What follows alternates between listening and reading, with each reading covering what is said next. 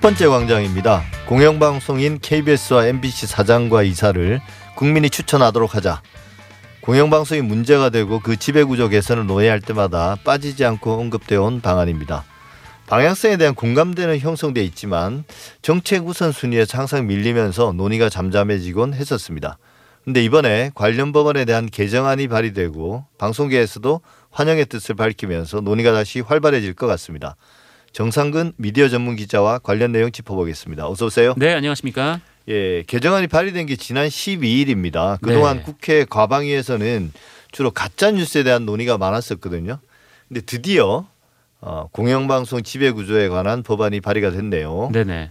예, 정필모 의원이죠. 그 발의 대표 발의한 의원이 아, 네, 예, 그렇습니다. KBS 기자에다가 부사장 출신이었고 좀 논란이 되긴 했었습니다. 네네. 근데 이제 아마 이분이 그래도 공영방송 지배구조의 문제점에 대해서는 오랫동안 실제로 느껴온 분일 텐데요.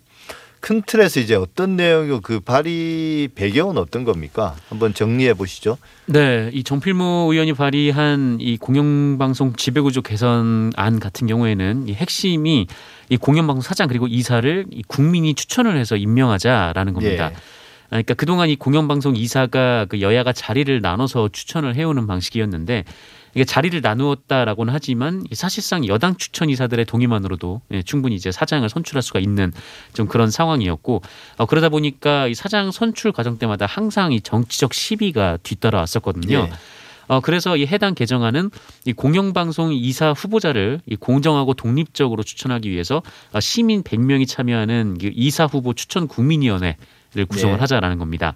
아, 그리고 공영방송 사장 역시 그 국민위원회 투표로 선출하도록 하되 이 자질과 전문성에 대한 그 이사회 검증을 거쳐서 이 특별다수제로 결정하도록 하는 내용을 담았습니다. 예. 그러니까 우리나라 뭐 대부분의 공영방송이나 어떤 공영 미디어의 이사진 구성 자체가 네.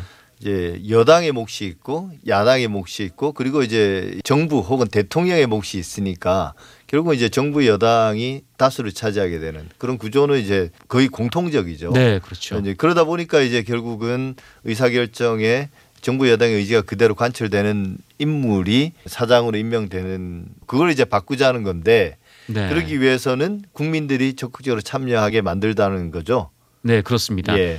뭐 국민들이 지금 적극적으로 참여하게 만들자라고 하는 건데 예, 말씀하신 대로 계속 정치권의 입김이 좀 문제가 된 적도 많았고 또 이런저런 논란이 있다 보니까 지금 이번에 공영방송 그 지배구조 개선이 좀 필요하다는 의견이 좀 많이 나오는 것 같습니다. 예. 근데 이게 사실은 꾸준히 논의가 됐었고요. 지난 20대 국회에서도 입법으로 추진하려다가 좀 무산된 바 있거든요. 네, 근데 매번 이렇게 논의가 어느 정도 진척이 되다가 딱 멈추고 그리고 이제 잠잠해지는 그 이유는 뭐, 뭐였나요?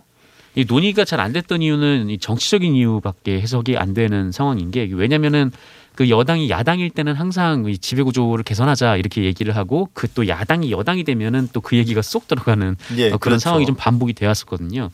그러니까 뭐 어느 정치 세력이든 선거 전에는 이 공영방송 지배 구조를 바꾸겠다라고 하는데 이 선거가 끝나면 그 얘기를 좀 안 하고 있는 상황인데요.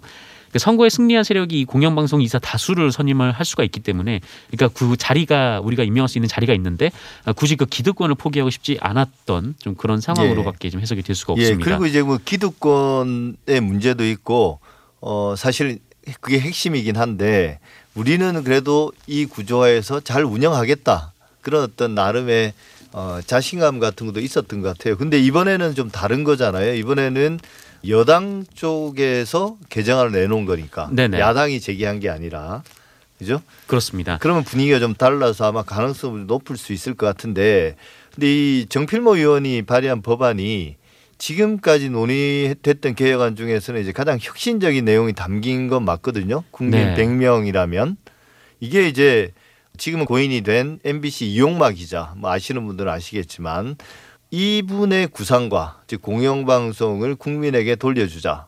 네. 이분이 했던 구상과 대단히 유사하다고 그러대요. 근데 그분이 제안한 건 국민 대리인단 제도였나요? 아, 네, 맞습니다. 이 국민 대리인단 제도를 구성을 한 바 있고, 어, 그리고 투병 중에 이 문재인 대통령과 만나서 이 방안에 대해서 얘기도 그렇죠. 나누곤 예. 했습니다. 아, 근데 이 법안이 지금 발의된 법과 비슷한데요. 그러니까 국민의 대표들이 모여서 공영방송 이사와 사장을 선임하자 이 제도 취지 자체가 일단 같고요. 근데 다만 이 국민 대리인단 같은 경우에는 국민들 중에서 이제 무작위 추첨을 통해서 선발을 하자라는 것인데 이 정필무안 같은 경우에는 어, 방송통신위원회가 어, 어느 정도 이제 뭐 국민 대표성에 맞춰서 그러니까 성별이라든지 뭐 연령, 지역 이런 좀 대표성에 맞춰서 선임을 하자 뭐 이 차이 정도가 있습니다. 예. 근데 아마도 이제 그게 가장 쟁점이 될 것 같긴 합니다. 100명을 어떻게 뽑을 것 인가. 네네. 그걸 이제 무작위 추첨 방식이 있는데 어떤 방송통신위원회가 특별한 기준을 가지고 선정을 하기 시작하면 그때 또 논란이 일겠죠.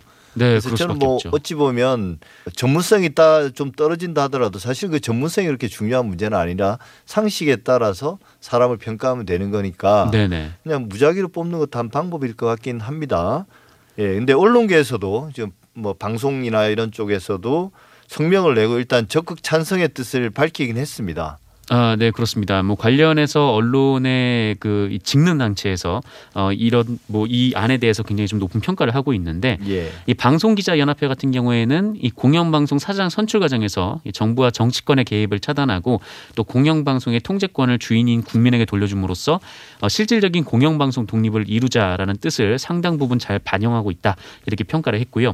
이 PD 연합회 역시 이 정필무안이 모든 문제를 해결하는 요술방망이는 아니지만 어 이번 법안 발 의가 더 활발한 논의로 이어지고 또 최상의 법안을 도출하기 위해서 또 힘과 지혜를 뭐 본인들도 보태겠다 이렇게 입장을 냈습니다. 개정 법안대로 가면 이제 우리가 쭉 방금 말씀을 나눴지만 공영방송 지배 구조 특히 이제 사장과 이사의 임명 또 그 추천하는 그 제도 자체가 완전히 바뀌는 거고 그 핵심은 이제 국민 추천인데요. 네네. 어, 앞서 이제 잠깐 말씀을 하셨는데 그 부분을 이 법안에 따르면 방송통신위원회가 주관하는 거죠. 네, 맞습니다. 방송통신위원회가 주관을 하게 되고 방통위의 그 이사 후보 추천 국민위원회가 그게 설치가 됩니다. 아예 예. 그냥 방통위 산하로 들어가는 거죠. 아, 그래서 각 분야별 전문성이라든지 뭐 지역, 성별, 연령 등의 대표성을 고려해서 아, 이사를 임명하도록 한다라는 계획이고 또 이 위원 임기를 3년으로 하고 또 연임은 할 수 없게 했습니다. 아, 그리고 위원 중에서 공영방송사 임직원은 포함될 수 없도록 이 법안에서 예, 규정을 하고 몇 가지 있습니다. 뭐 장치들이 있군요. 네네. 예. 그러면 이게 결국은 논의가 어떻게 진행된다 하더라도 통과돼야 될 거 아닙니까? 네, 그렇죠. 통과되기 위해서는 좀 넘어야 될 산들, 쟁점들이 해결이 돼야 될 텐데 네. 어떤 부분을 좀 해결해야 될까요? 어, 일단 지금 뭐 방송통신 관련해서 그 다루는 상임위인 이 국회 이 과학기술정보방송통신위원회가 제대로 돌아가는 게 첫 번째 과제일 텐데 예. 어, 지금 사실 이 관련 상임위가 멈춰 있는 상태예요. 예. 뭐이 문제가 아니라 다른 문제 때문에 여야가 좀 충돌이 있으면서 어, 관련된 법안 심사가 이루어지지 않고 있고 어, 그래서 관련된 법안이 지금 논의가 안 되고 있습니다. 이 정필무안이 상정도 안 된 상태이고 예. 또 이게 상정이 돼야 뭐 여야 간의 의견도 주고받고 그다음에 여러 뭐 의원들이 뭐 공 청회 같은 것도 하고 좀 이런저런 논의가 이루어질 텐데 어, 지금은 이제 논의조차 시작되지 않고 있는 상황이어서 어, 네. 일단 이 법안이 뭐 통과가 되려면 좀 논의 과정부터 좀 거쳐야 될 것 같고요. 근데 다만 그래도 좀 희망적인 것이 아까 말씀하신 대로 여당에서 발의를 했다라는 측면이 있고 또 여당의 의석수가 또 압도적이라는 측면도 있고 예. 어 그리고 또 21대 국회가 시작된 지 얼마 되지 않았기 때문에 아직 좀 시간적 여유가 있다라는 점에서 좀 기대가 되는 측면도 없지 않아 있습니다. 공영방송의 사장 선임 구조 이걸 개선하자는 주장인데 이걸 이제 바꾼다 하더라도 결국은 정치 권력이 공영방송 사장에게는 압력을 넣지 않을까. 네. 그럼 바뀌는 게 있을까? 이런 비판들을 하는 분들도 있습니다. 이게 뭐, 과연 사라질 네. 수 있을 것인가?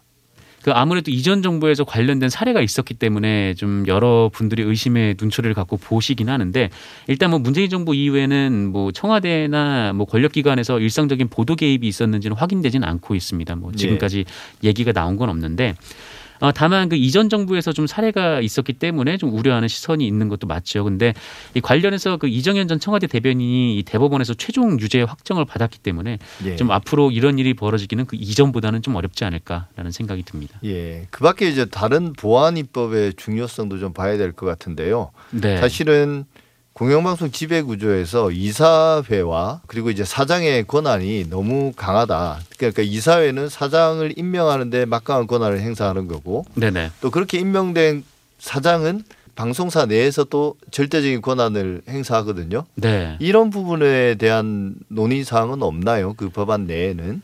어, 뭐 관련된 사항은 제가 확인하지 못했는데요. 근데 어쨌든 뭐 관련해서 이 공영방송 지배구조에서 이사회가 굉장히 좀 중요한 역할을 하고 있는 게 분명한 사실인데 뭐 지금처럼 이제 정치권이 아니라 이 국민들에게 어느 정도 좀 그 권한을 배분하는 좀 그런 형태가 되면은 좀 지금처럼 이렇게 뭐 어느 한 당에서 어느 한 당에서 임명한 이사들이 좀 일방적으로 좀 독주를 하는 그런 일이 있을까라는 생각이 좀 드는 거고 어 그리고 또 이 경영진의 이 독주 같은 경우에는 뭐 시청자위원회라든가 뭐 여러 가지 제도로 또 보완이 가능한데 예, 지금 같은 경우에는 이 시청자위원회도 이 경영진이 임명을 하고 있는 구조거든요. 그래서 예. 이 부분도 좀 바꾸고 좀 얼마나 좀 다양한 국민들의 의견을 이 공영방송 그 경영 와중에 좀 개입을 시키느냐 뭐 이 부분이 가장 핵심인 것 네, 같습니다. 그러니까 사장 임명 과정뿐만 아니라 그 방송사의 운영 전반에 어, 국민들이 참여할 수 있는 실질적으로 참여할 수 있는 그런 길들을 좀 열어두는 그런 좀 세부적인 법안까지 좀 수정이 좀 됐으면 네네. 그럼 좋은 결과 실질적으로 좋은 결과가 이어지지 않을까 그런 생각을 합니다.